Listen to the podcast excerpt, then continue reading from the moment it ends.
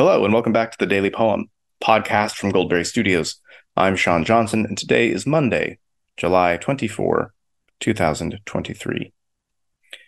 Today's poem is by Edward John Moreton Drax Plunkett, 18th Baron of Dunsany, more colloquially known as Lord Dunsany, uh, a member of Irish nobility and uh, a celebrated writer in his day. More on him in a moment. The poem is called Dirge of Victory.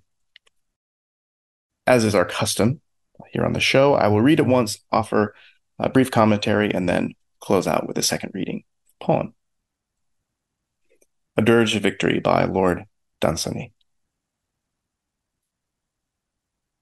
Lift not thy trumpet victory to the sky, nor through battalions, nor by batteries blow, but over hollows full of old wire go, where among dregs of war the long dead lie, with wasted iron that the guns passed by when they went eastward like a tide at flow. There blow thy trumpet, that the dead may know, who waited for thy coming, victory. It is not we that have deserved thy wreath, they waited there among the towering weeds. The deep mud burned under the thermite's breath, and winter cracked the bones that no man heeds. Hundreds of nights flamed by, the seasons passed, and thou, last, hath come to them, at last, at last.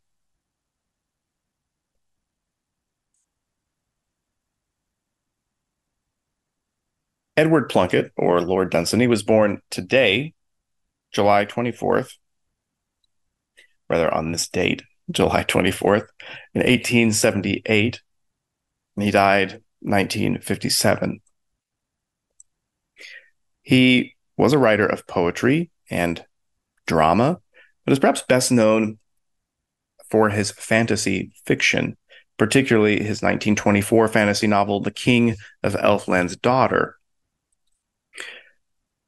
which went on to, uh, which was very popular in his own day and went on to uh, inspire other fantasy fiction writers of his generation and generations to come. Uh, notable among those who seem to have been uh, inspired by Dunsany's one J.R.R. Tolkien. When in the 1960s, Tolkien asked his friend Clyde Kilby to help him assemble scattered papers and poems and uh, scraps of writing into what would become the Silmarillion, uh, Tolkien first asked Kilby to read The King of Elfland's Daughter as if it might give him the necessary uh, preparation or or inspiration for the project. Uh, Dunsany employed a number of uh, writing techniques in his fantasy fiction that uh, Tolkien would also take up and uh, arguably perfect. Uh, both were known for their skill in uh, world building and for giving the impression of a, a, broader and grander universe beyond the page of the particular story you happen to be reading. Uh, they also share the unhappy distinction of being war writers. Both served in uh, World War One uh, had mixed experiences there and then uh, drew on their experience in their own fictional writing. Which brings us to today's poem. Dunsany uh, saw some combat in World War One, but then later uh, he came to serve the war effort as a writer of propaganda for the uh, British uh, Ministry of Intelligence. In fact, he shared uh, offices and work assignments with uh, other well known literary figures, such as A.A. Milne.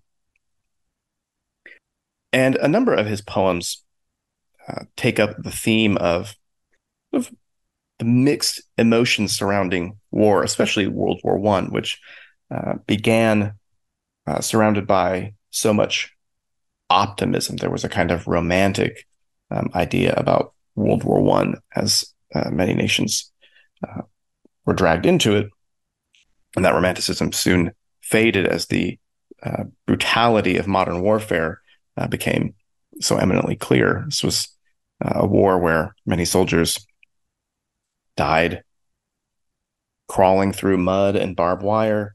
This was the first uh, international war that really saw the, uh, the the use of chemical weaponry. And by the end of it, many were left wondering uh, whether what they had gained at the end of the war was uh, worth the cost that had been paid. In this sonnet, a dirge of victory, uh, even the title is striking because you don't usually sing dirges when you have been victorious. Dirges go with death and defeat. Victory is something to be celebrated. You sing happy songs, odes to victory, and all that. But about halfway through the first stanza or the octet in this poem, uh, we come to understand exactly why uh, he chose the dirge as the form for celebrating the end of the war.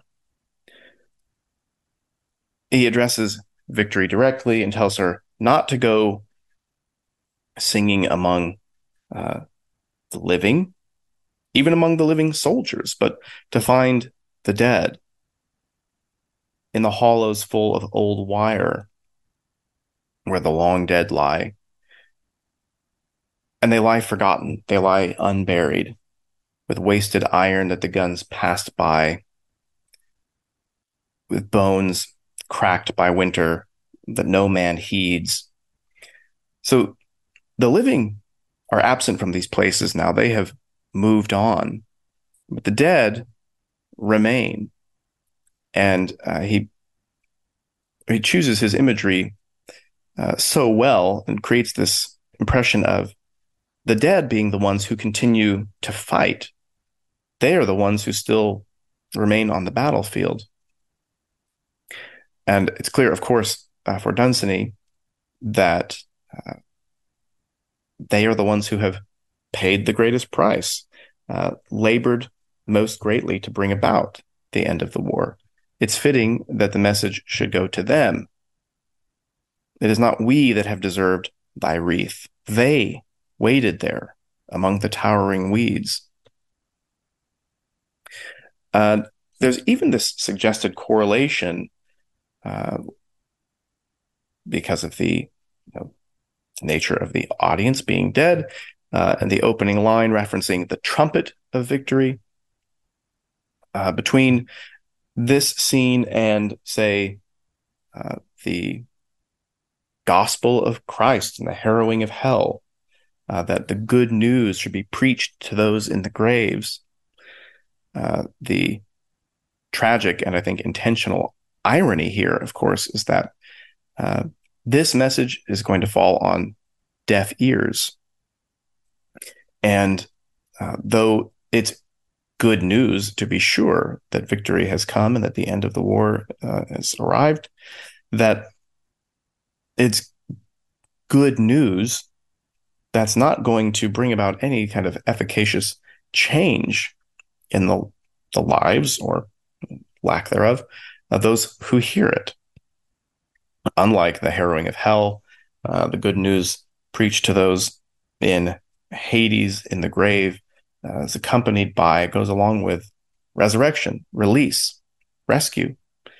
Uh, and the sad and heavy note that continues and sounds heaviest at the end of this poem is uh, really the realization that uh, no rescue or resurrection is coming for these uh, who have paid the great price for victory, uh, at least in the here. Uh, it's unclear what the speaker or Dunsany himself might think about the hereafter. Uh, but it is uh, does echo a common theme, as I mentioned before, uh, those who use their writing to reflect on uh, war in general and World War One in particular, uh, great suffering, great human evil, and great loss of life uh, occurred, and uh, the world was shaken. And it was not always easy for those living through it and on the other side of it uh, to be sure that it could really ever and finally be put right again. Dunsany's style is what we would call pre modern. Uh, he's writing uh, formalist poetry. Uh, and even though this is not uh, heavy handed, uh, some would characterize it as sentimental or romantic. Uh, and he would fall out of favor as a poet in his own lifetime because, of course, the wave of modernist poetry the likes of uh, T.S. Eliot and others uh, would sweep Europe and America. And uh, perhaps another dramatic irony is that it may be in part due to the very war that he took as his subject often, uh, that these changes in the philosophy of poetry and art that took place. But he made use of what he had in the moment uh, and I think, did a mighty fine job. You can uh, find some of Lord Dunsany's poems uh, digitally available on the internet. There are others that that are easier to access in print, and I encourage you to to seek them out. Uh, but whether or not you spend much time reading his poetry, I really do commend to you his fantasy literature, especially King of Elfland's Daughter. In the meantime, uh, once more, a dirge of victory. Lift not thy trumpet, victory, to the sky, nor through battalions, nor by batteries blow, but over hollows full of old wire go, where among dregs of war the long dead lie, with wasted iron that the guns passed by. When they went eastward like a tide at flow, there blow thy trumpet, that the dead may know, who waited for thy coming, victory. It is not we that have deserved thy wreath. They waited there among the towering weeds, the deep mud burned under the thermite's breath, and winter cracked the bones that no man heeds. Hundreds of nights flamed by, the seasons passed, and thou hast come to them at last at last.